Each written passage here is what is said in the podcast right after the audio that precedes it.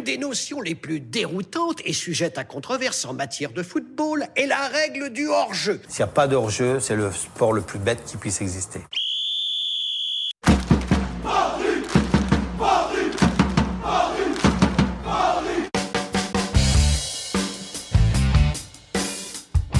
Salut à tous et bienvenue sur To Goal. Vous écoutez le podcast Orge Capital, sixième numéro déjà, et on est toujours aussi heureux de vous retrouver pour débriefer de l'actualité du PSG tous les jeudis pendant une heure.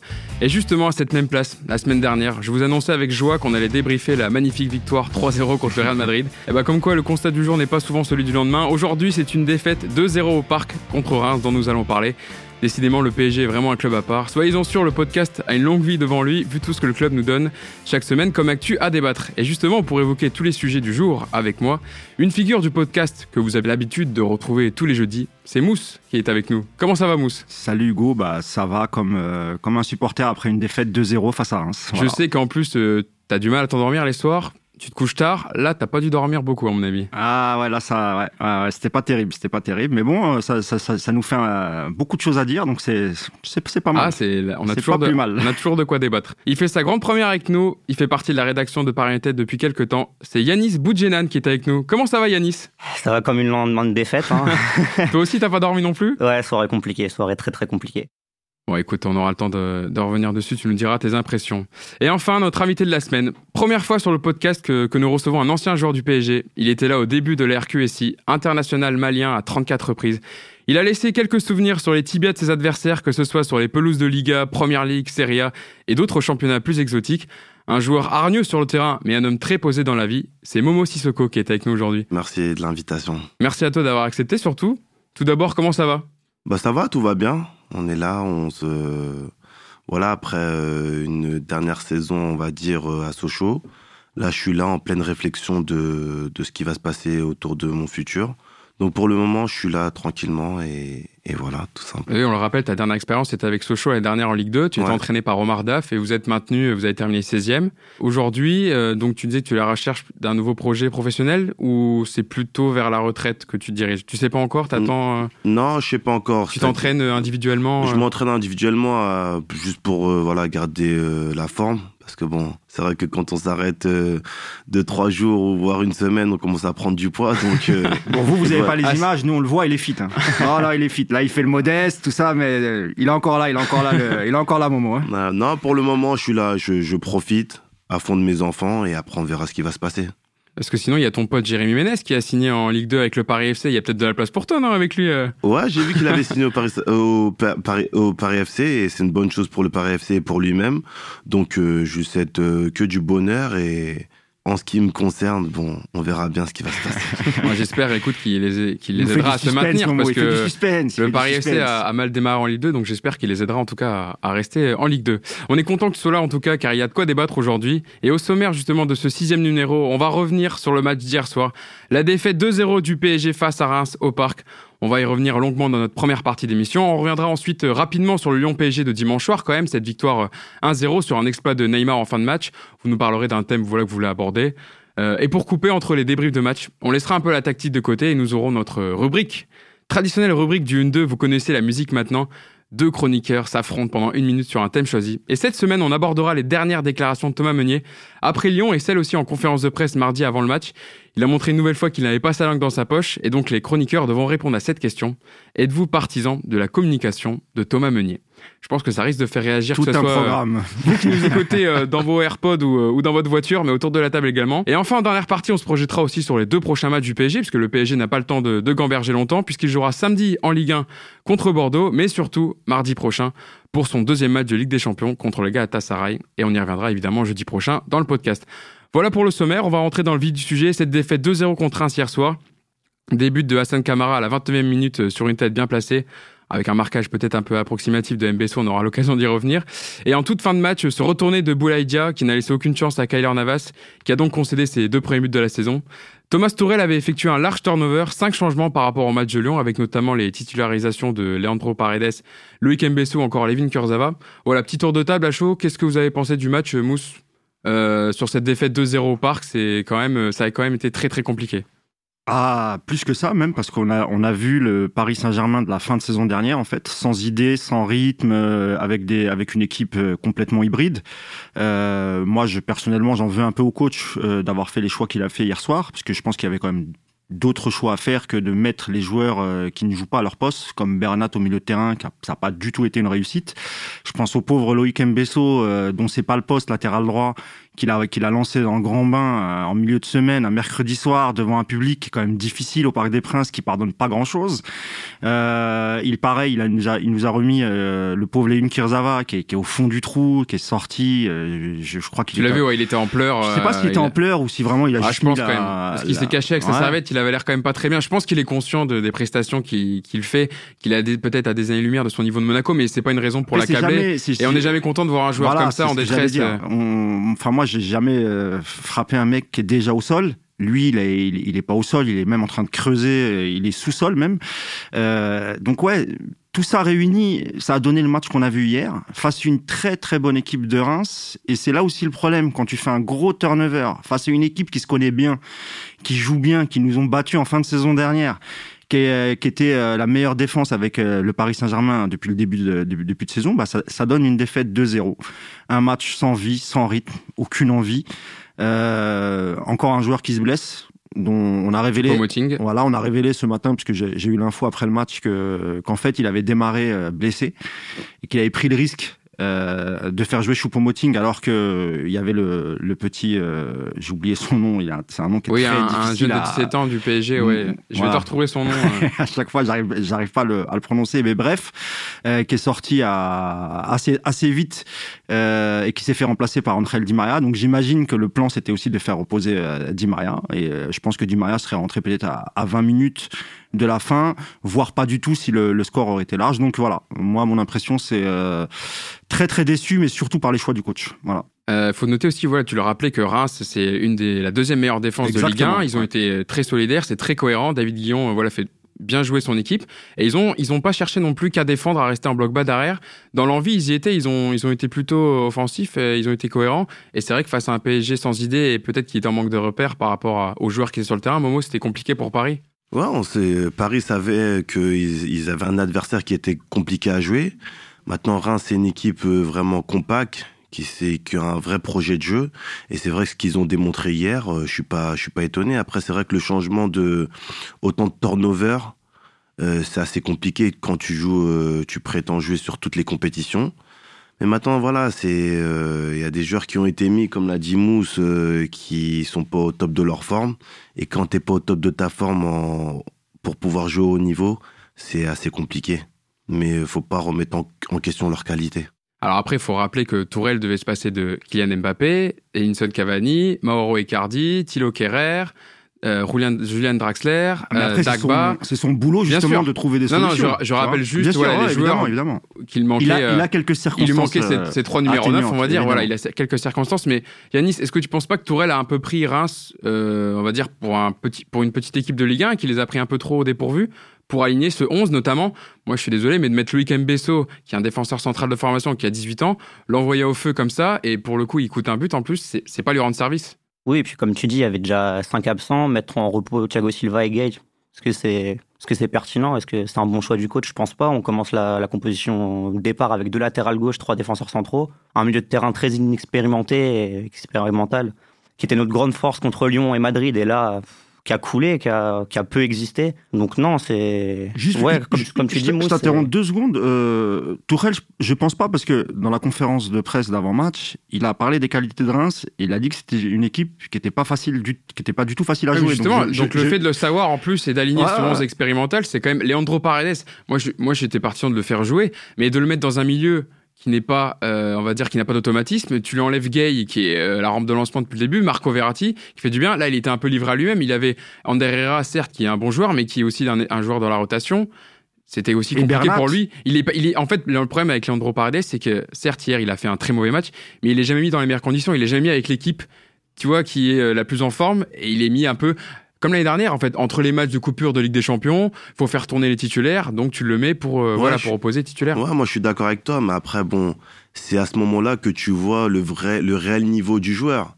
c'est vrai qu'il n'est pas justement mis dans, dans les meilleurs dispositifs en jouant pas avec des joueurs justement de l'envergure de, de Verratti ou de Gay. Mais je suis désolé, à partir du moment où on t'achète 60 millions et 45, 45, millions en janvier dernier, que après, et après, euh, voilà, tu, qu'on cherche des excuses à savoir faut l'adapter à quel joueur ou tel joueur ou tel joueur. Non, ça n'existe pas à ce niveau-là. Maintenant, c'est vrai qu'il a, c'est un bon joueur. Pour moi, c'est un bon joueur mais pour moi c'est pas la, classe de ce que ce que tout le monde dit entre guillemets. J'ai retrouvé euh, Mousse le nom de l'attaquant, c'est Arnaud Mouinga. Oui, voilà. Qui a, qui a 17 ans. Non, c'est pas lui, c'est pas lui. Si, c'est lui qui était attaquant. C'est pas Kalimundo. C'est lui que je te parlais, mais il n'est peut-être ah. pas attaquant. Hein. bah, mais non, il me semble que c'est un, un, un, élément offensif, Kalimundo. Alors attends, écoute, j'ai regardé. Euh... Je suis pas un spécialiste des Non, non, il était, il était pas sur le banc hier. Hein. Ah bon C'était Arnaud Winga. Ouais, ouais. Ah, d'accord, ok. Donc, ce qu'ils avaient euh, annoncé. C'était pour euh, faire du fast-checking en direct. D'accord, euh, bien, vu, bien vu, bien vu, bien vu. Bon, en tout cas, il y, avait, il y a deux stats aussi parlantes hier sur le match à ressortir. C'est que Paris a perdu 7 matchs de Ligue 1 en 2019 avec 19 victoires et 2 nuls. C'est son pire total sur une année civile depuis 2011, donc la première année de l'arrivée de QSI. Donc Tourelle, il commence à griller quelques cartouches. Il avait gagné du temps avec sa belle victoire contre le Real. Mais là, ça fait quand même déjà deux matchs perdus en cette journée. Mousse, ça, ça peut commencer à, être, à chauffer aux fesses de, Thomas Tourelle. Juste une, dernière parenthèse sur, sur Paredes. C'est pas évident euh, pour un joueur qui manque de confiance, parce qu'il sent qu'il a pas la confiance du coach, de rentrer dans un match comme ça, et comme tu le disais, entouré de, de gens qui, pour, dans lequel, enfin, je parle plutôt pour Bernat, dont ce n'était pas du tout le, le, poste. Il a joué euh, relayeur gauche.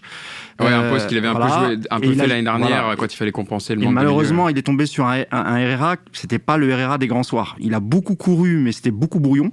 Il n'a pas fait, il a pas fait un super match hier, Herrera. Voilà. Ça, c'était la parenthèse sur Paredes. Pour revenir sur le, la stat que tu viens nous, nous sortir. Évidemment que de, de, depuis 2018, Tourelle, euh, il, il, ne cesse de, hum, comment dirais-je, pour être très très clair, si tu prends tous les coachs euh, qui ont précédé Tourelle, euh, t'as jamais eu autant de défaites. Même, même, même quand Emery a perdu contre Barcelone le fameux 6 à 1, eh ben, il a quand même réussi à garder les joueurs sous pression. finir le championnat. On a, on a perdu le championnat, c'est vrai, mais les joueurs, après cette défaite-là, ils ont quand même tenu le cap. On est d'accord. Là, il se fait éliminer de Manchester, euh, par Manchester au parc la saison dernière. Et qu'est-ce qui se passe juste après? Tout s'effondre. Il n'arrive pas à reconcentrer le groupe. Il fait des mauvais choix. Là, la première, euh, le début de saison, ça se passe plutôt bien parce qu'on on fait un bon recrutement. Il a enfin un bon, un banc, pardon, et il peut faire des quelques changements. Sauf qu'hier, c'était excessif. C'était c'est pas du turnover là. C'est ce qu'il a fait, c'est un chamboulement total. Une équipe, une équipe C quoi. Exactement. Et donc. La, la, la, la, stat que tu sors, elle est quand même, ça fait de lui, euh, entre guillemets, le pire coach de l'RQSI. Dans les, dans les chiffres, en tout cas, oui, c'est. Ah bah évidemment, parce que euh, si tu prends les, si tu prends euh, l'ère de la, la, période de Laurent Blanc, qui est pour moi la meilleure période euh, avec l'année aussi d'Ancelotti. C'est la meilleure période pour un coach sous, sous QSI.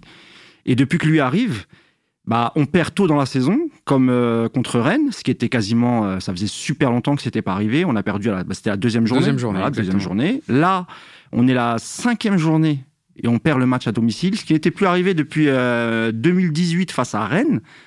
Donc, je, tu, vois, Hugo, c'est compliqué. Ça commence ah à être compliqué pour du coup, pour aller dans ton sens, euh, Momo, j'ai une question. Est-ce que les remplaçants n'ont pas perdu gros hier? Parce que justement, la mousse appuyait sur le fait que le PSG avait enfin recruté un banc.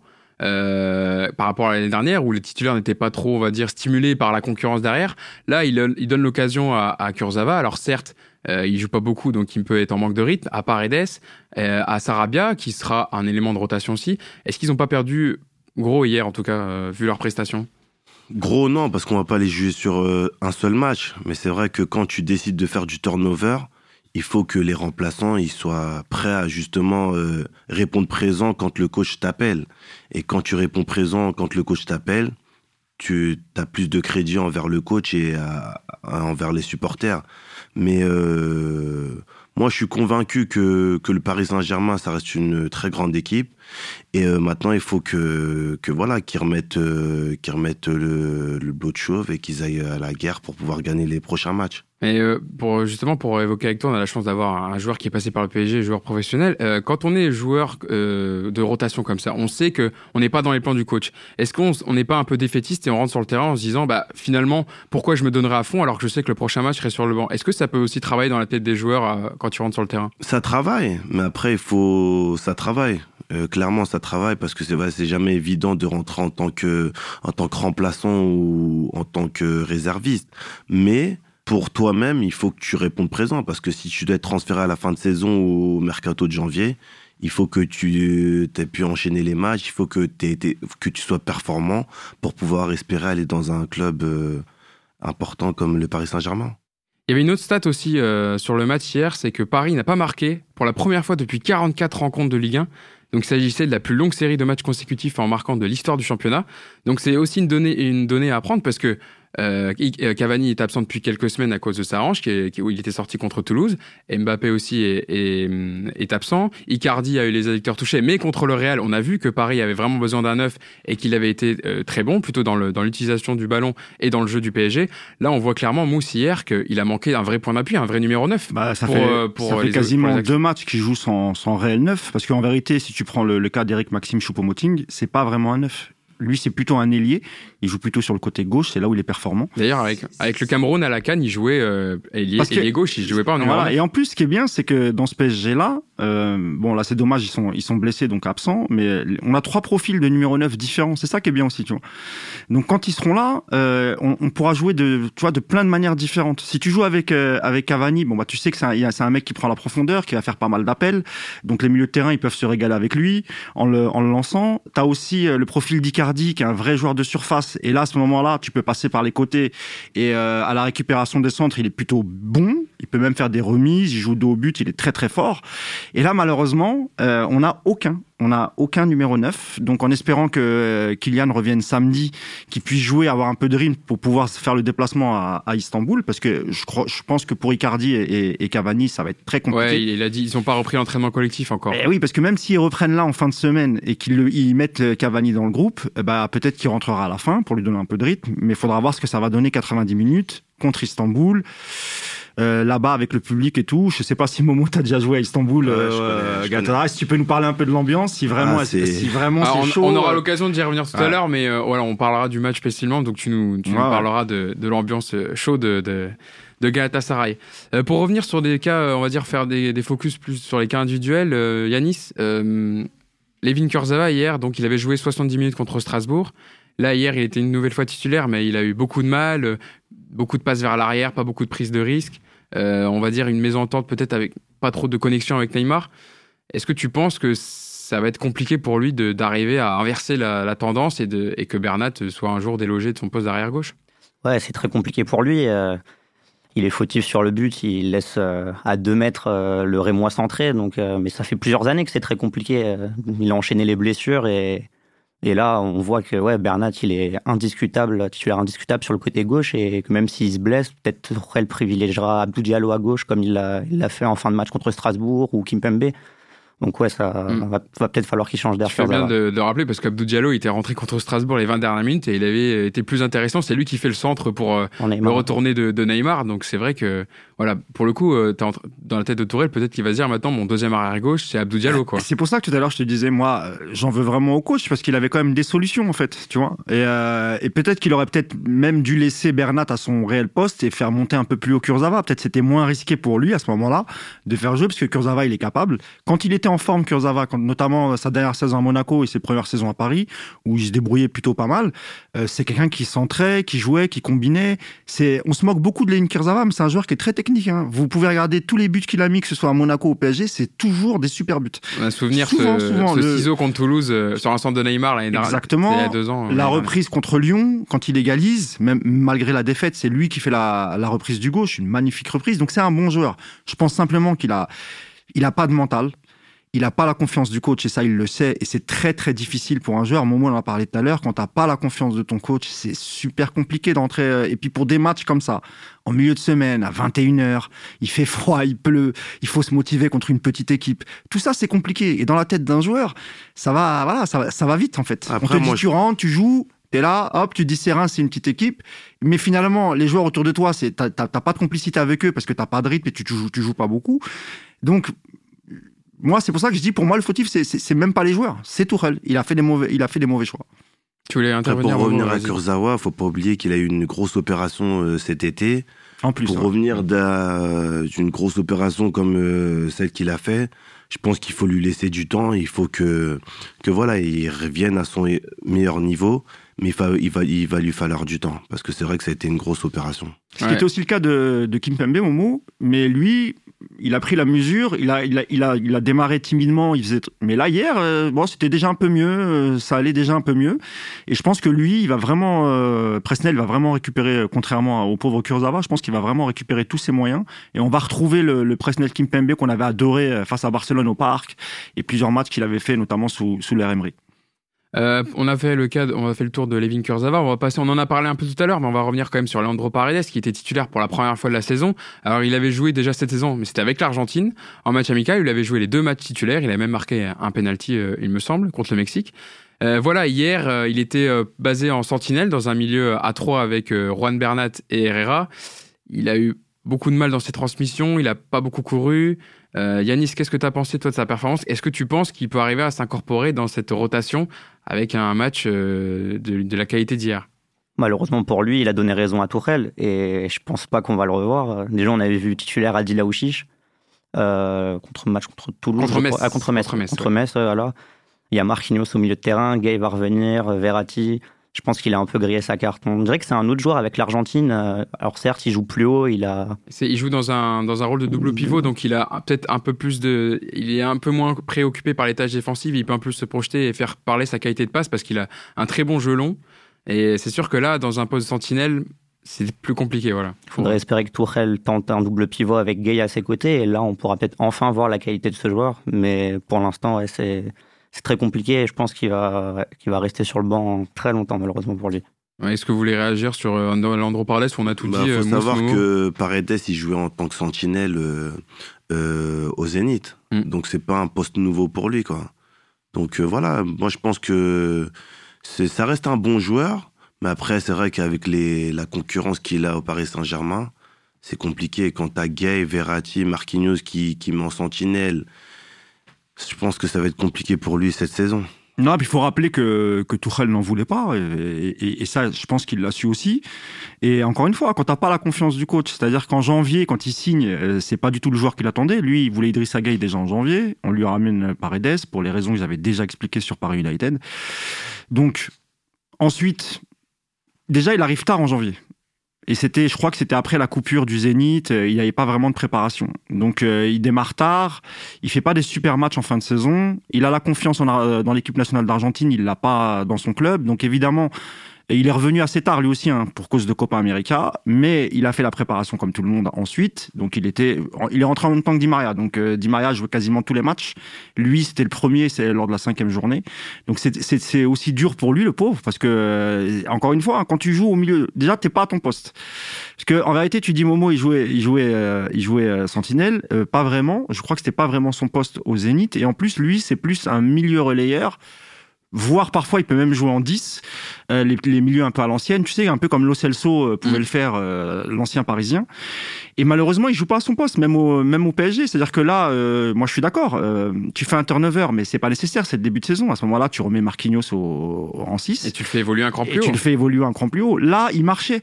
Hier, alors que tu es devant la défense, tu es censé aller gratter des ballons et tout, mais le, gars marchait. Et en plus, il a été gentil, Tourelle, tu vois, il l'a pas sorti. Il a laissé tout le match, tu vois. Les commentateurs pensaient qu'il allait sortir tellement il en touchait pas une, tu vois. Finalement, il est quand même resté sur le terrain. Mais c'est vrai que ça va être compliqué de le revoir avec le retour de tous les joueurs.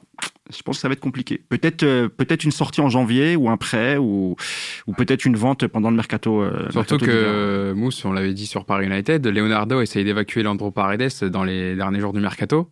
Ouais, il avait même tenté euh, quand il voulait euh, quand il voulait euh, prendre comment il s'appelle le nouveau joueur de l'Inter que j'adore Nicolo Barella. Ah Barella. Il voulait voilà il voulait inclure il voulait inclure Paredes dans, le deal. l'échange. Un échange plus de l'argent, il me semble, mais bon, ça c'est pas fait. Et euh, après Paredes, je m'en fais pas pour lui, hein, ça, ça, ça, reste quand même un beau milieu de terrain. Je pense que peut-être le championnat espagnol, ça lui irait plus, tu vois, comme Lo Celso est parti euh, et tu vois, ça lui a réussi parce qu'il a, il a fini à Tottenham.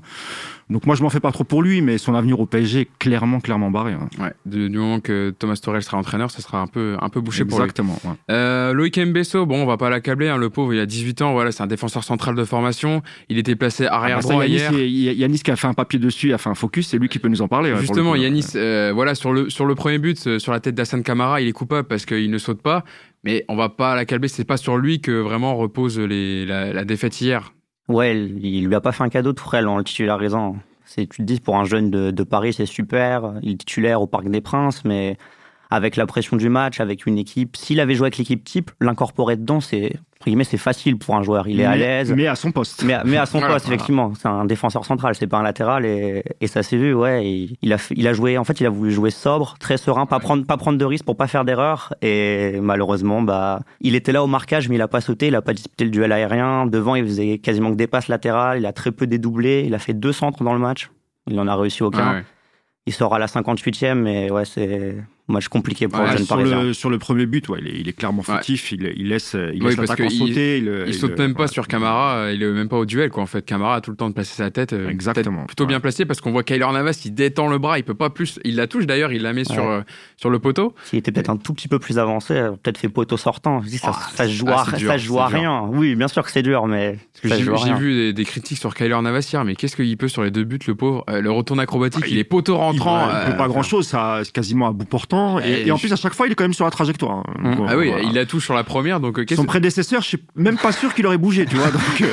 D'ailleurs, Alphonse Areola, hier, qui a gagné avec le Real 2 euh, buts à 0 contre Osasuna. Et il, a fait, un bon match. T'as regardé Momo, t'as vu un peu le, résumé J'ai vu le résumé. Et bon, en Espagne, après ce que j'ai entendu ce matin, il a fait un, très bon match. Donc, euh, je pense que les supporters euh, madrilènes sont contents de sa performance. Surtout comme euh, ils sont dégoûtés en ce moment des performances de, de Thibaut Courtois. C'est ça. Euh, Après, il y a une petite polémique, je sais pas si vous avez suivi sur, bah, tu sais, quand il y a eu la défaite du Real au, au, au parc. Ah, la, la, la, fameuse il photo. la photo. Après, bah, voilà, c'est, dans tous les clubs, ça arrive, ça. Donc, il a dû faire preuve de contrition. Oui, parce qu'en fait, pour rappeler, il a fait une photo avec ses Choupo-Moting et, Mbappé. Et Mbappé. Mais tout sourire après une défaite 3-0. Et en fait, le problème, en fait, le problème, c'est pas la photo, c'est le commentaire où Choupo-Moting dit voilà, super victoire du PSG, et lui, il est là à sourire derrière. Eh le pauvre, il y peut rien donc il a dû poster un, message d'excuse en terminant par la Madrid. Euh, voilà, exactement. Bon, écoute, on verra. Peut-être qu'il arrivera à déloger Thibaut Courtois. Hein. Il est pas intouchable. Bah il est dans les jeux. Dans, non, mais t'imagines le truc. Imagine le truc. Il déloge Courtois.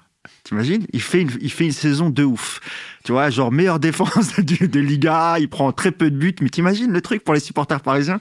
Alors qu'avec nous, c'était voilà mitigé parce que je vais pas être méchant avec lui, le pauvre. Il, il, en, il en prend plein la gueule, mais ça, serait quand même exceptionnel, tu vois. Moi, le connaissant, je pense qu'il a l'ossature et il a les qualités pour pouvoir s'imposer au Real de Madrid. Parce que clairement, ce qui s'est passé au Paris Saint-Germain, c'est que c'est un Titi euh, ah clairement parisien. Et je pense que c'est la pression qui lui, la pression parisienne ah, qui, qui, lui a joué défaut. Mais clairement, il a été prêté à Villarreal. Ça a été, euh, il a été élu un des meilleurs gardiens en, en Liga. En Liga. Euh, il faisait des performances de fou. Donc moi, je suis franchement, je suis confiant par rapport à son incorporation et par rapport à ce qu'il va. C'est vrai qu'en arrivant en 2011, euh, il, il, était, il était, euh, c'était un jeune, un jeune joueur du, du centre de formation. C'est ça. C'est vrai qu'il y a souvent la pression. Enfin, sur les Titi, on est peut-être plus exigeant. Il y a des fois peut-être plus de pression. Donc je pense que c'est aussi pour ça qu'il a préféré partir pour pas être dans la peau d'un numéro 3 parce qu'il se serait retrouvé numéro bon, 3. Je pense aussi qu'il avait pas le choix pour cet été. Il, a, il avait quand même pas beaucoup de choix. Hein. Non, non, bien sûr, mais euh, voilà, c'est une bonne bien porte de sortie parce ah que là, bah pour le coup, le Real de Madrid. Voilà, c'est ça, il y a pire quand même. Hein, être remplaçant au Real de Madrid, t'entraîner tous les jours avec des mecs comme Benzema, Bale, Modric, Casemiro euh, et même et même ah, Courtois. Là, il est critiqué, hein. mais Courtois, euh, moi, je suis désolé quand il était à Atlético tout le monde disait que c'était l'un des meilleurs gardiens du monde. Bien sûr, même à Chelsea, hein, c'était, ça va quoi, tu vois. Là depuis, là il n'y arrive pas. C'est des, ouais, c'est, avant, des euh, avant euh, pas le match contre Sassuolo, celui d'avant, euh, où ils ont gagné un 0 Je sais plus contre quelle équipe c'était. Il n'avait pas fait un clean sheet depuis qu'il est arrivé au Real quand même. Ah, ouais, Donc c'était quand même. Après, il y a des gardiens, c'est comme ça. Tu vois, ils vont réussir dans deux gros clubs, ils vont arriver dans le troisième gros club. C'est un peu plus compliqué parce que mm. beaucoup de pression aussi. Hein, c'est peut-être ça. C'est, peut-être. Et puis lui, faut pas oublier qu'en concurrence, il avait Kyler Navas. Donc dans sa tête, ça devait pas être évident. T'avais un mec qui avait gagné je sais pas combien de Ligue des Champions à côté, tu vois, qui a adoré, qui a adoré du, public, du vestiaire, et du coach. Et de Zidane. Ah, imagine-toi, tu vois. C'était le dernier match, voilà, le Thibaut Et Zidane ne voulait pas de Courtois et je pense que Courtois le, savait. C'est aussi pour ça que je pense que c'est un peu, un peu difficile pour, euh, pour Courtois. Bon, pour revenir, on s'est un peu égaré, pour revenir sur le match, euh, voilà, et sur le niveau de jeu, on a entendu une, une déclat de Marquinhos qui est très intéressante hier en, en, zone mixte. Alors je vais, je vais vous la lire et vous la commenterez après. Quand on met le nez au Paris Saint-Germain, il faut savoir garder un haut niveau et ça pour le monde. On joue tous les trois jours, on a beaucoup de matchs, mais toutes les équipes en Europe y arrivent et c'est à nous de savoir faire ça cette saison. On a connu des saisons où on a fait des bonnes performances, où on n'a pas réussi à garder notre niveau jusqu'à la fin de saison. Là, c'est le début de saison et il faut le faire. On ne peut plus lâcher de points. On doit garder notre niveau, on doit continuer à travailler. C'est ça notre défi cette saison, garder notre niveau toute la saison. Bon, c'est assez intéressant parce que c'est une déclaration lucide parce que le PSG il y a deux ans, fait une très grosse prestation contre le Bayern Munich en Ligue des Champions, Bayern Munich en Ligue des Champions, pardon, euh, et s'écroule euh, dans les échéances, des grosses échéances en, Europe. L'année dernière, pareil, euh, sort d'une poule compliquée avec Nap Liverpool, bat le Liverpool au parc, et je pense qu'il essaye de voilà de faire un discours pour tenir en garde les joueurs, leur dire attention, on a bien débuté, on a gagné contre le Real Madrid, mais il faut pas s'enflammer et il faut surtout se mettre, garder ce niveau toute la saison. Bah à travers ce qu'il a dit, moi je sais où ils vont en venir. Il veut en venir que voilà, on est la meilleure équipe de France. Euh, on a gagné contre le Real de Madrid, mais il faut qu'on soit focus sur toutes les, compétitions. Et euh, parce que les autres grandes équipes, ils le font. Donc euh, il faut qu'on se mette à leur niveau, par exemple de la Juve, de Barcelone, qui sont pas très bien en ce moment, mais en tant que grande équipe, il faut qu'on soit préparé à toutes les à toutes les, compétitions il faut répondre présent, tout simplement. Mais moi, j'ai une question pour Momo qui, qui, rejoint le débat. Toi, Momo, quand tu, dans quelle équipe tu as joué qui faisait très très peu de turnover tu te rappelles, toi, c'était plutôt à la Juve, Valence, Liverpool? Bah écoute, moi, quand on fait le triplé avec Valencia euh, en 2004, euh... tu rappelles la Liga, Coupe du UEFA. Coupe UEFA en 2004. Et la Copa del Rey? Ouais, exactement. Euh, Rafa, euh, Rafael Benitez, à l'époque il changeait, euh, il n'y avait pas de remplacement et de titulaire. Il pouvait changer sept joueurs, mais les sept joueurs quand ils arrivaient, tu voyais pas la différence. c'est ça. Donc, lui, euh, lui, il était plutôt, il faisait du turnover. il faisait beaucoup de turnover jusqu'à la, dernière journée de championnat. Il faisait du turnover. Est-ce que tu as déjà joué dans une équipe avec un coach qui n'en faisait pas du tout et qui gardait les meilleurs sur le terrain, tu vois, un peu comme euh, ce que peut faire par exemple parfois Klopp qui change pas beaucoup non plus ou tu vois ce genre de, ce genre de coach? Bah, euh, j'ai connu Rafa qui en faisait beaucoup. Après, c'est vrai qu'Ancelotti, il en faisait quand euh, quand c'était nécessaire. Mais clairement, dans, quand tu regardes bien, avec toutes les compétitions qu'il y a, t'es obligé de faire du turnover parce que après les joueurs. là, tu joues tous les trois jours. T'as ouais, matchs un coach comme Sarri, tu vois, lui, il est pas trop adepte. Non, non. alors lui, pour le coup, il, déteste le turnover et, moi, je pense que Ouais, hein. mais ah bon, on voit, on voit aussi les, les conséquences du non turnover. un joueur, c'est pas une machine. Il a besoin de se reposer à des moments où il a besoin de souffler. Et quand tu fais pas de turnover, tout en sachant que t'as au moins plus de 60 matchs par an, euh, c'est compliqué pour le corps. Ouais, mais le problème, c'est que le turnover, il arrive tôt, quoi. C'est ça. C'est pour ça que je te pose la question. Parce que moi, je suis pas, je suis pas d'accord, en fait. Parce que si tu veux avoir une cohésion dans l'équipe, si tu veux qu'il y ait une vraie complicité entre les joueurs, là, là, on a cinq journées. Faire un gros turnover au bout de cinq journées, alors que as des, tu sais que tu as des mecs qui vont revenir. Moi, je trouve que c'était pas cohérent. Et, je dis ça parce que je pense que dans les autres championnats, euh, il y a rarement des coachs qui vont changer, euh, tu vois, genre 60% de l'équipe, tu vois. Et je pense que là, il a vraiment fait une erreur. Et Marquinhos, il dit ça, je pense, à cause ça vise plus le coach et le, fait qu'il ait fait un gros turnover assez tôt dans la saison. Et parce qu'il prend en exemple les autres championnats. Oui, il dit, il dit les eh grosses équipes en Europe. Eh euh, il joue tous les trois jours. Il joue tous les trois jours et c'est souvent les mêmes. Peut-être une ou deux retouches mais pas 5 ou 6, tu vois. Après, en fait, je pense que c'est les matchs du championnat où ils, font pas de turnover. Là, par exemple, il y avait des matchs de League Cup, euh, City, Liverpool, on fait tourner. ils ont joué contre des, Arsenal, contre des, équipes de 3, 4, 5 Exactement. tu vois, Donc voilà, c'était. Là, la tu peux, bien sûr. De faire changer. Mais des matchs championnat, c'est vrai qu'il laisse souvent la, grosse équipe. Mais après, dans le turnover, euh, le coach, il, il va voir les joueurs, il leur pose la question comment tu te sens? Est-ce que tu te sens pour débuter le match? Je pense qu'il y, a une communication. Donc je pense que Tourelle, c'est vrai que voilà dans le turnover d'hier, il a pas voilà clairement ça a pas ça pas payé, mais je pense qu'il y a une communication qui s'est faite entre entre Tourelle et les joueurs.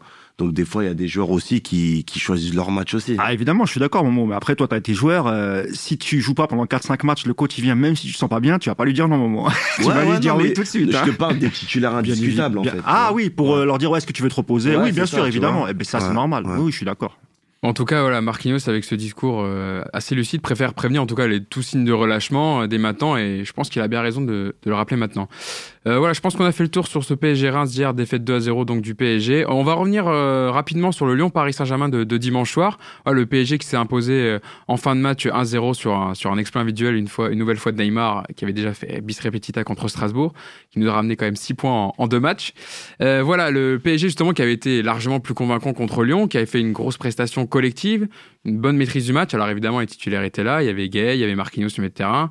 Euh, Momo, est-ce que tu as vu le match? Est-ce que tu penses que euh, justement ce milieu euh, Verratti, euh, Ganagay, Marquinhos, c'est le plus adéquat? Alors Verratti a joué les 20 dernières minutes, mais est-ce que tu penses que c'est vraiment le milieu de terrain qu'il faut pour le PSG Et c'est d'ailleurs les deux prestations, que ce soit contre le Real et Lyon, qui ont été les plus abouties de, la part du PSG. Toi, le milieu de terrain Actuellement, c'est le milieu de terrain qui est adéquat, c'est le milieu de terrain qui est performant et qui propose beaucoup de solutions. Donc je pense qu'actuellement, le, le, trio entre les trois, entre euh, Ghana, et, euh, Verratti. et Marquinhos, c'est le, le meilleur actuellement. Et il faut, il faut s'appuyer sur ces, ces trois-là pour pouvoir espérer euh, aller au, très loin en Ligue des Champions. Que c'est euh, Yanis, on l'a dit, c'est un PSG qui a été très en maîtrise contre Lyon, voilà, qui a contrôlé le match avec euh, justement Ganagay qui est ce vrai équilibre, ce joueur au milieu de terrain qui manquait au PSG, justement pour stabiliser cette, ce, ce, ce lien entre le milieu, la défense, milieu et attaque. Toi, qu'est-ce que tu as pensé de la prestation du PSG contre Lyon Est-ce que tu as pensé justement que c'était un match abouti euh, et justement contre Lyon, contre qui euh, le PSG avait perdu ses deux derniers euh, matchs chez eux. Donc voilà, qu'est-ce que tu voulais nous dire sur ce match justement contre Lyon? Bah c'était une très belle performance collective. Ils ont dominé du début jusqu'à la fin. Ils sont ils ont proposé, ils ont eu beaucoup d'occasions.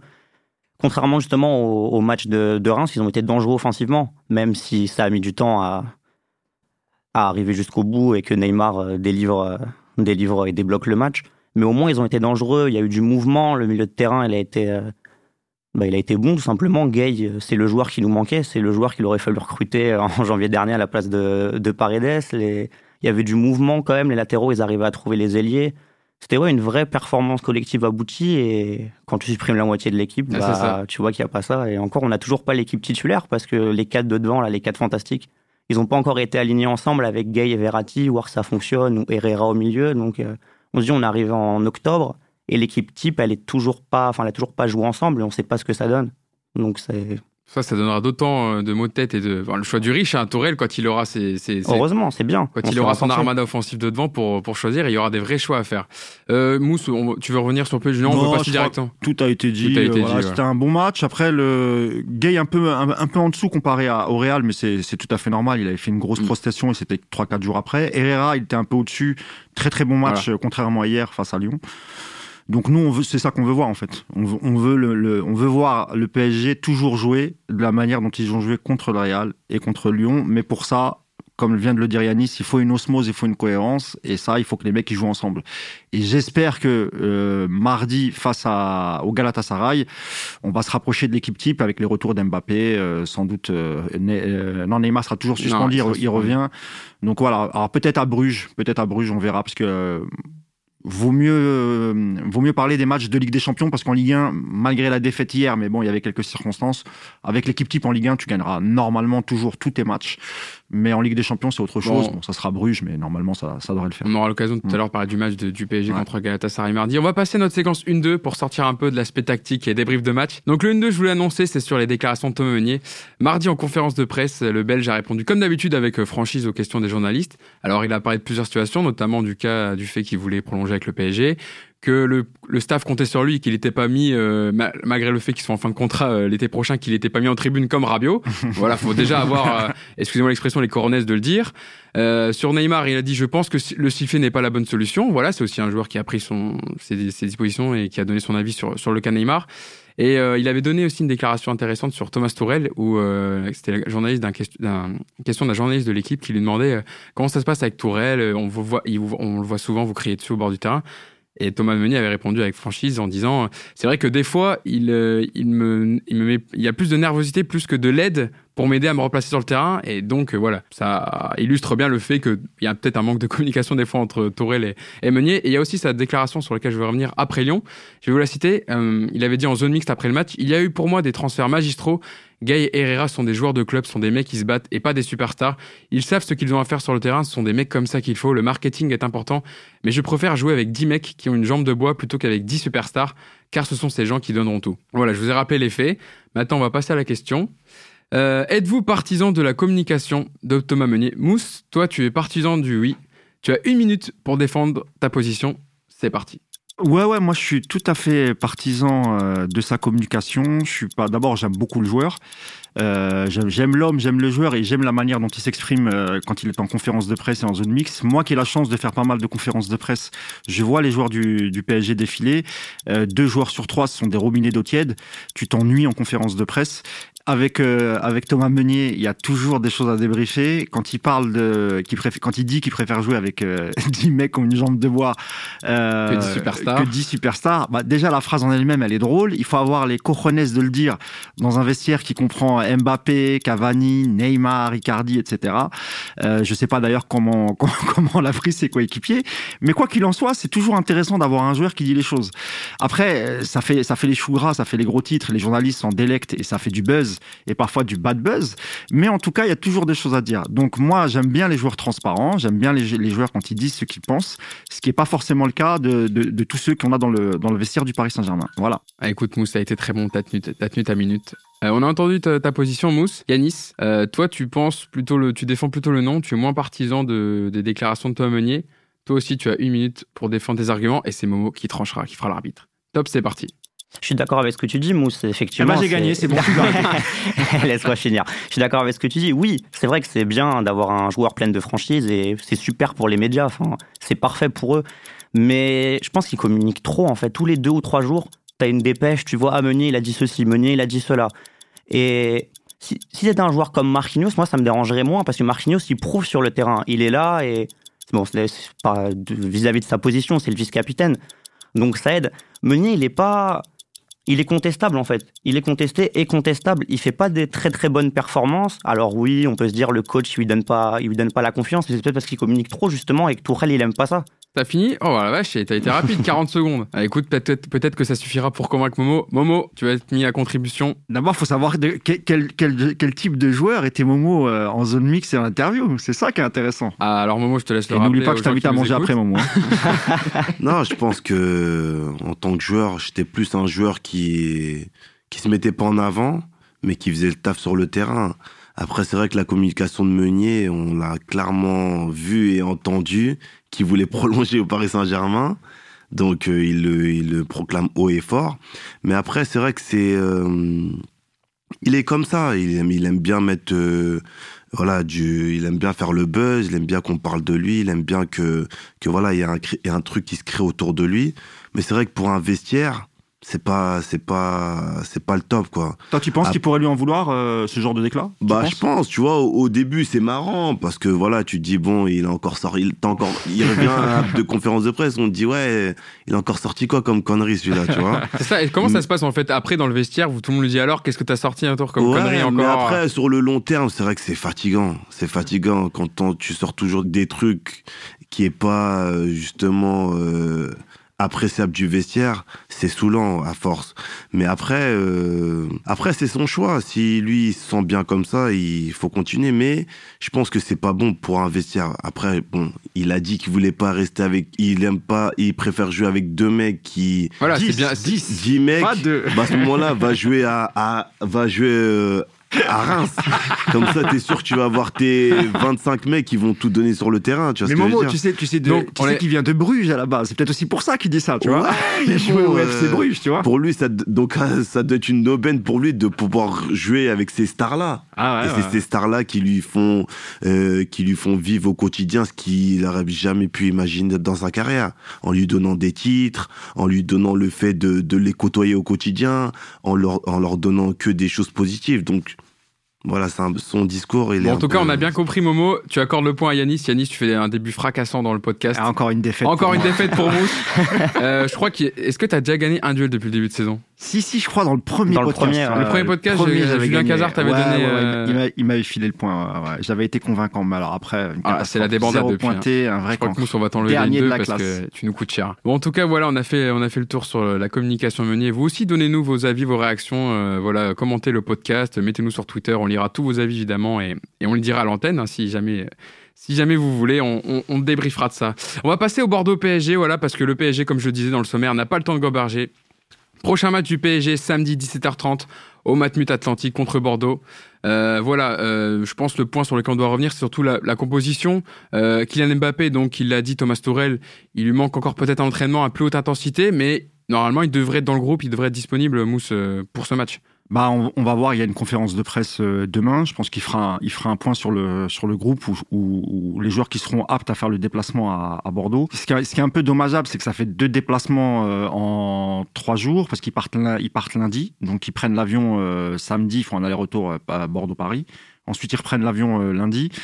Donc ça va être un, un, peu short en termes de, tu vois, en termes de, de timing et de, de, de, remise en forme pour pour ceux qui reviennent. En espérant qu'Mbappé puisse jouer au moins 30 minutes, euh, parce que je pense pas qu'il va démarrer le match, il va pas prendre le risque. Je pense qu'il le fera rentrer à, en fin de match. Bordeaux qui qui s'est bien repris quand même. Hein, hein. On a vu un petit hier un doublé d'un ancien Titi, euh, Momo Yacine Adli, qui a mis un super coup franc et qui a mis un autre but, qui a commencé titulaire oui, mais euh, il faut pas s'enflammer parce que Yacine Adli il, il, y est depuis euh, plus de six mois et on oui, l'a pas vu avant. Donc il a il a été aussi il a il, il a fait progresser, il l'a mis dans le groupe sûr. pour l'incorporer. Oh, oui, petit évidemment. à petit. Et là, il le met vraiment d'un petit Mais là, je parle vraiment là, le, le, le, Bordeaux, ça fait 3-4 matchs. On sent que voilà, le projet de jeu, c'est ouais, un ouais. peu plus cohérent. Que le, ça commence à porter ses fruits, voilà, le travail de Paulo Souza exactement. à Bordeaux. Ouais. Donc, il faudra, faudra se méfier. Sera, je pense pas que ce soit un, un déplacement très très facile. Euh, Mbappé qui a été récompensé cette semaine dans les trophées euh, The Best de la FIFA, qui a été nommé dans, dans le 11 de l'année avec une attaque euh, Messi. Quel scandale. Messi, Ronaldo. Euh, Momo, justement, je voulais avoir ta réaction dessus. Euh, Qu'est-ce que tu peux nous dire sur le fait qu'il n'y ait ni Salah ni Mané qui soit dans le 11, alors que c'est quand même censé récupérer, euh, ré récompenser les 11 meilleurs joueurs de la saison? Toi qui suis beaucoup le continent africain, tu as débriefé la CAN notamment avec Bain Sport tout cet été, donc euh, tu as un œil avisé sur, sur leur performance. Bah moi, je pense que c'est une honte. Pas que sur, que sur les joueurs africains. Je pense que c'est une honte pour le football. Euh, ce titre, comme tu l'as dit, il, a été, il est censé euh, récompenser les joueurs qui ont été performants et qui ont gagné des titres. Et quand on voit la saison de Moussala et de Sadio Mané, il n'y a pas, y a pas de débat de à avoir mettre, en fait. Il n'y a pas de débat à avoir et c'est impossible de pas les mettre et il fallait les mettre et leur donner euh, le statut qu'ils méritent. Quand tu vois même l'équipe type, la défense, tu as trois défenseurs centraux, tu as deux Lirt, Ramos, euh, et le troisième, euh, j'ai oublié, il y a alors Delirte. T'as Modric Ramos, dans l'équipe. T'as Modric aussi en... euh, Voilà, merci, merci. Euh, enfin, du Real, t'as Modric, je crois, dans le dans l'équipe. Oui, t'as Marcelo. T'as Eden Hazard. Ouais, voilà. Enfin, voilà, t'as trois défenseurs centraux, donc il y a rien de logique. T'as un milieu de terrain, Luc De Jong. Après, c'est Eden Hazard, Modric, et les trois devant, Mbappé, Ronaldo, Messi. Bon, après, moi, je, le titre de trophée de meilleur joueur pour Messi, je trouve pas ça. Incompréhensible, mais le fait qu'il n'y ait même pas au moins d'autres joueurs de Liverpool, où tu le disais. Non, euh... Hugo, t'as pas à dire ça. Non, non. Messi, même s'il a fait, il a mis beaucoup de buts. Euh, après, moi, je pense que ah, le... c'est grâce à lui. Attends, dans non, un Barça aussi faible, le, de, de, de, remporter le championnat, remporter la Liga en Ligue des Champions. Heureusement qu'il était là parce que. Moi, je, moi Liga, je pense que c'est pas, c'est la pas, Liga, Hugo. pas volé. Qu'est-ce qu'ils ont fait Barcelone en Ligue des Champions la saison dernière? Qu'est-ce qu'ils, je vais même te dire mieux. Qu'ont-ils fait depuis deux, trois saisons? Non, mais je suis d'accord, ils, se, ils, ils, sont Parce que même à chaque fois Ligue des même Champions. l'année de la remontada, ils, ils, se font, ils se font sortir le tour d'après, ils se font, euh, voilà. Donc, euh, moi, moi, moi, je trouve qu'on aurait dû donner soit à Mané, soit le, le, le titre de meilleur joueur. hein. Non seulement ils auraient dû être dans l'équipe type, et plus de joueurs que, parce que t'as quand même, c'est là l'incohérence. C'est que le, le, le titre du meilleur coach, il le donne à Klopp. Tu vois, Parce qui est que, le en coach fait, de Liverpool, tu Je vois, pense que qui c'est gagne la Ligue que des Champions. Liverpool, c'est une équipe mais plus que des individualités. Je, pense- enfin, moi, je suis pas d'accord. Évidemment, j'aurais mis ça là système Mané. de vote. En fait, c'est le système de vote qui Oui, a- qui a il faut permis ça rappeler. parce que c'est les internautes. Alors, il y a les capitaines de Capitaine club, de sélection. de sélection qui votent et ensuite, tu as les internautes. Les entraîneurs. En sachant que Madrid, Barcelone et Manchester United sont les trois clubs les plus populaires, les plus populaires au monde. Donc c'est pour ça que tu retrouves autant de Barcelonais, autant de Madrilènes dans l'équipe type. Mais normalement, tu aurais dû changer ton, ton système de vote et faire en sorte qu'il y ait au moins dans l'équipe type, ou bien retirer, parce que je pense que c'est sur liste en fait. Hein. On propose une liste de joueurs et ensuite tu votes. C'est toujours comme ça. D'ailleurs, il y a des sélectionneurs, je sais plus de, de quelle sélection, qui ont qui ont fait scandale là, qui ont dit que leur vote n'avait pas été les bons. Ils n'avaient pas mis par exemple Messi en premier, ils avaient mis Salah et qui n'ont pas été mis. Euh, tout était les votes n'ont pas été, les n'ont pas été correctement mis. Ça serait. Voilà, et ça fait la une de Tuto Sport. Voilà, deux, deux sélectionneurs euh, qui euh, se plaignent des votes justement qui ne sont pas ceux qu'ils avaient donnés. Ces titres-là, ils veulent plus rien dire. Ils veulent plus rien dire. C'est de toute façon, c'est que du marketing. C'est plus, on parle plus du, du football en fait. On, plus, on parle plus du marketing, de ce qui peut se vendre ou pas mais c'est plus du football. Donc je pense que même où on est là, Mohamed Salah et, et, et, Mané, ils s'en foutent en fait. Parce qu'ils savaient très bien qu'ils n'allaient pas être récompensés à, leur juste valeur. Je sais pas ce qu'ils peuvent faire de plus pour, pour, pour y aller en tout cas. C'est vrai que non, mais en plus, oui, c'est vrai, ça, ça récompense, mais c'est euh, surtout qu'ils veulent des gros stars, ils veulent, euh, ils veulent avoir Ronaldo, ils veulent avoir Messi. D'ailleurs, Ronaldo qui était même pas présent euh, à la, à la, à la, à la, cérémonie. On va passer au PSG Galatasaray le mardi prochain, 21h. Deuxième match de Ligue des Champions du PSG dans son groupe A. Le PSG qui se déplace euh, en Turquie à Istanbul au stade Turc Télécom, l'antre de Galatasaray, euh, l'antre très très chaude. Quel compo euh, pour le PSG Neymar purgera son dernier match de suspension puisqu'il a été réduit à deux, donc il pourra jouer contre Bruges au troisième match. Est-ce qu'il faut remettre la même compo contre le Real? Ou s'adapter justement à Galatasaray en face Mousse Quel est ton avis sur, sur le match? Bah là, vu que, vu que Neymar ne sera pas là, on peut effectivement repartir. Moi, je pense qu'il vaut mieux repartir sur un 4-3-3. Tu joues à l'extérieur, tu sécurises un peu. De toute façon, euh, devant, comme je voulais, comme je vous l'ai dit tout à l'heure, je pense qu'Icardi et Cavani, ça va être trop juste. Donc, je pense que ce sera Mbappé, euh, Di Maria et, et, Sarabia, qui a pas fait un super match encore hier. Ça fait deux, trois matchs. On avait été agréablement surpris par son début de saison à, à Sarabia. C'est un super joueur. Et il n'a pas toujours joué au même poste aussi, ça, on peut le mettre à, sa décharge. Donc la, la, ligne d'attaque, ça va être ça, avec un, avec un milieu euh, comme contre le Real, avec un gay plus haut qui pourra coller aux attaquants. Euh, Verratti, je pense qu'il sera, il sera à l'aise. Faudra voir surtout l'équipe que, que va nous opposer euh, Galatasaray, en rappelant qu'en pointe on a, on a Radamel Falcao qu'on connaît très bien euh, vu qu'il a joué à Monaco et en Ligue 1. Donc euh, moi je pense que avec l'équipe type, euh, avec cette formation, normalement on ne devrait pas avoir de problème. Ça reste la Ligue des Champions. Donc, il faudra toujours quand même se méfier, mais je suis plutôt confiant. Galatasaray, qui est septième au classement en Super League en, D1 turc, qui a deux points de retard sur son concurrent Fenerbahçe. Et d'ailleurs, samedi, gros derby de la ville d'Istanbul, puisque les deux formations s'affrontent dans l'entre de Galatasaray. Donc ça va. C'est une bonne nouvelle pour nous, parce qu'ils seront obligés de mettre leur, euh, leur équipe type. Ils vont sans doute mettre beaucoup, beaucoup d'intensité. Peut-être avoir un peu de fatigue, euh, parce que le match est mardi, pas mercredi. Mardi. Donc ça arrive vite. Donc c'est plutôt bien pour Paris. Est-ce que euh, Momo, toi, tu as eu l'occasion déjà de les affronter, euh, Galatasaray, dans ta carrière? Ouais, je les Tu peux nous en parler un peu, euh, en tout cas de l'ambiance là-bas, au moins sur place Je peux vous dire, c'est une ambiance de folie.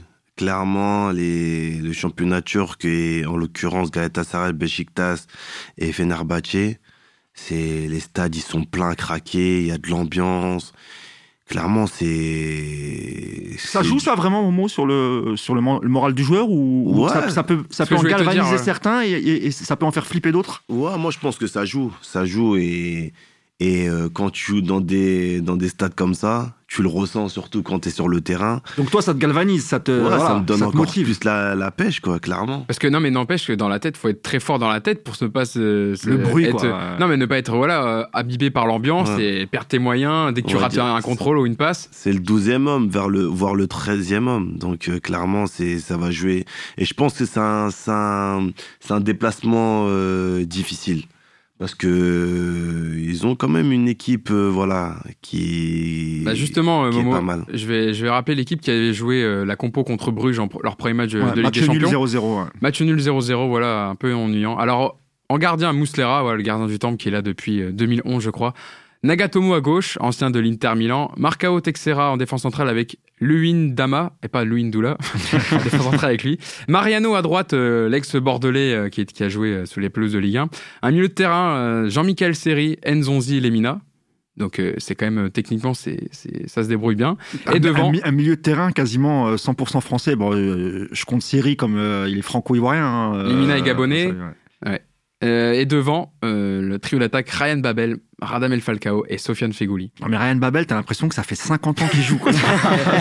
Ah, c'est comme Robinho, il joue dans un autre club en Turquie. Euh, je pas ça. Ouais, ah, lui pareil, Robinho, il joue avec euh, Crivelli d'ailleurs, l'ancien de l'ancien de Caen et Bordeaux, mais t'as l'impression que ça fait 50 ans qu'il joue ah à Bordeaux. Non voilà, c'est une composition voilà plutôt avec un milieu de terrain comme ça très dense, donc toi, euh, Momo, l'ancien milieu de terrain qui a joué, bon, je vais pas le rappeler, avec la jeu avec Nedved, Marquisio Camoranesi, euh, à, Liverpool avec Xabi Alonso, Steven Gerrard, ça, va être des matchs compliqués. Donc, euh, voilà, je peux même citer ceux de Valence, Pablo Emar, Albeida, Baraja. Non, mais Pablo Emar, quoi, tu vois. Je sais pas, pour les plus, enfin, pour les plus jeunes qui connaissent pas, allez ah, voir qui est Pablo Emar. Et allez, allez voir les matchs. sur YouTube, Pablo Emar, vous allez. Je vais juste dire un mot. Parce que moi, j'aime beaucoup Momo. C'est, Momo, c'est la famille. Il y a beaucoup de gens qui ont parlé, mais il y a beaucoup de gens qui n'ont pas, je sais pas moi, 1% de la carrière de, de Momo Sissoko. Vraiment. Faut, faut vraiment bien prendre en considération qu'il quitte Auxerre à 18 ans pour Valence. C'est Benitez qui insiste et il en fait un titulaire direct. Et ensuite, il a suivi à Liverpool. D'ailleurs, Giroud était pas très content, hein, ah parce qu'il a pas eu les indemnités. Il a pas fait deux il a pas fait deux sur Momo. C'est mort, tu vois. Non, mais vraiment. Donc, euh, allez, allez jeter un œil sur le CV de Momo. Allez voir un peu les matchs qu'il faisait, que ce soit à Valence, Liverpool et même à, à, la Juve avant de débarquer à Paris.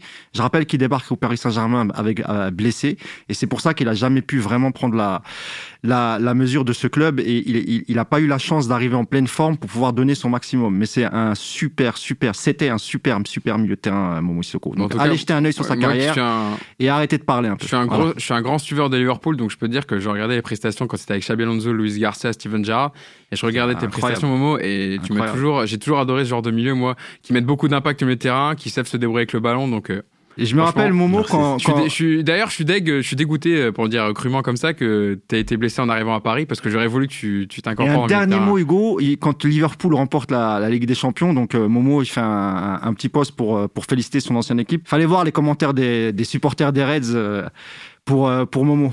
Donc voilà. Ah, bah, merci les gars, ça ah bah écoute, on est des bons agents hein, quand même. Hein. on prend on prend 2% moment.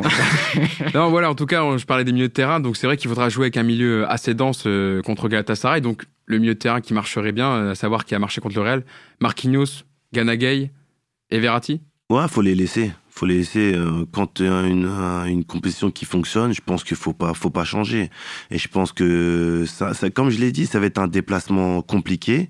Faut s'attendre à, à beaucoup d'intensité. Mais c'est vrai que le fait que j'avais pas retenu le fait qu'il y a un, il y a un derby euh, d'Istanbul ça ça va ça va ça va jouer sur euh, sur le mental et sur les les jambes des joueurs. Parce que clairement en Turquie le derby, ils vont plus insister sur le derby que, que la Ligue des Champions. tu peux pas laisser passer, c'est trop. Non, non, c'est, il y a trop d'enjeux en fait.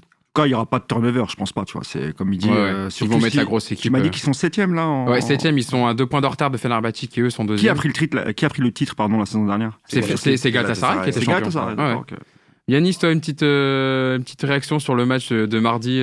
tu verrais quel compo Toi, tu, tu ferais. Bon, de toute façon, il n'y a pas trop le choix avec Neymar qui est suspendu avec les blessés. Ça devrait être la compo euh, voilà, qu'on a ouais, dit. celle que vous avez dit, soit peut-être mettre euh, Herrera au milieu et Marquinhos, euh, Marquinhos en défense. Ouais, Vu que ça va être un milieu peut-être avec plus d'intensité, plus costaud, il y a des risques que Marquinhos. Peut-être, ouais. Après, Herrera, en plus, il a l'habitude des matchs comme ça à haute intensité avec du rythme en, en première ligue que ceux qui disputaient avec Manchester United. Donc, ça peut être une. Mais je rappelle qu'avec le retour de Neymar, euh, en Ligue des Champions en tout cas, euh, je crois que le milieu à 3, ce sera très compliqué de le faire. Hein. Bah, on aura l'occasion d'y revenir dans le podcast, mais là, il y aura des vrais choix à faire parce que tu, si ah tu bah, passes d'un milieu. Je va jouer avec deux, deux, mettre, pivots. Hein. Pour mettre les quatre fantastiques devant, c'est-à-dire Di Maria, bah Mbappé, euh, Neymar et Icardi ou Cavani. Exactement. Ouais ça sera un vrai choix en tout cas de la part de. Bah, il sera obligé de, de, jouer avec deux milieux et peut-être euh, en fin de en fin de rencontre les 20 dernières minutes sortir un, élément offensif pour refaire rentrer un élément au, milieu. Mais euh, je pense que à terme il jouera avec deux avec, avec euh, deux milieux récupérateurs. Il pourra pas jouer avec trois milieux, sauf en cas de blessure ou pour faire souffler euh, un élément offensif devant. Mais encore une fois, Di Maria c'est devenu un homme de base. Je pense qu'il ne sortira plus jamais du 11. Et ensuite, il faudra bien intégrer. je parle vraiment des, des, des, attaquants, hein. Icardi ou Cavani. Les deux autres ont leur place, c'est réglé. Je pense que le choix maintenant, il va se porter sur est-ce qu'on fait jouer Icardi Est-ce qu'on fait jouer euh, Cavani Moi, depuis le début, je suis un vrai, vrai partisan de faire jouer euh, euh, Icardi, Mauro Icardi, toute la saison, parce qu'il y a une option d'achat. Il faut que, il faut que ça prenne. Il faut que ça prenne avec toute l'équipe. Et si on a la chance de pouvoir le garder pour, le, pour, les, pour les prochaines saisons au PSG, il est important qui s'imprègne du jeu du, Paris Saint-Germain. Bon, on aura l'occasion en tout cas d'en reparler. On va terminer avec notre petite séquence voilà qu'on fait toutes les semaines. Le prono décalé, voilà, c'est très simple. On va pas faire sur le Bordeaux PSG, mais sur le Galatasaray PSG. Mousse, il va vous donner l'exemple, comme c'est votre première, Yanis et Momo. On dit une petite prédiction, sur sa boule de cristal. Mousse, qu'est-ce que tu vois pour ce match? Un fait de jeu qui va se passer, un fait de match euh, Allez, c'est le retour d'Mbappé, euh, triplé d'Mbappé. Triplé d'Mbappé Allez, vas-y. Momo je me, je me mouille. Euh, je vois une victoire du Paris Saint-Germain, mais un déplacement compliqué. Une petite victoire courte alors, un 1-0, un 2-1 Je vois un 2-1, un bon, un bon 2-1. Un bon 2-1. Yanis, je te laisse conclure. Je pense que Marquinhos ou Thiago Silva, ils vont mettre un but, mais en dehors de la surface. En dehors de la surface eh ben, écoute. Ah, ça, c'est un beau prono décalé. Ah, hein. ah, une belle ah, Vous demandez un prono décalé, je vous donne un prono décalé. C'est bien. T'as bien, pris le, as bien pris le risque. Bon, en tout cas, on aura l'occasion d'en reparler euh, jeudi prochain dans le podcast. Merci à tous de nous avoir écoutés et à jeudi prochain pour le hors-jeu capital. Salut!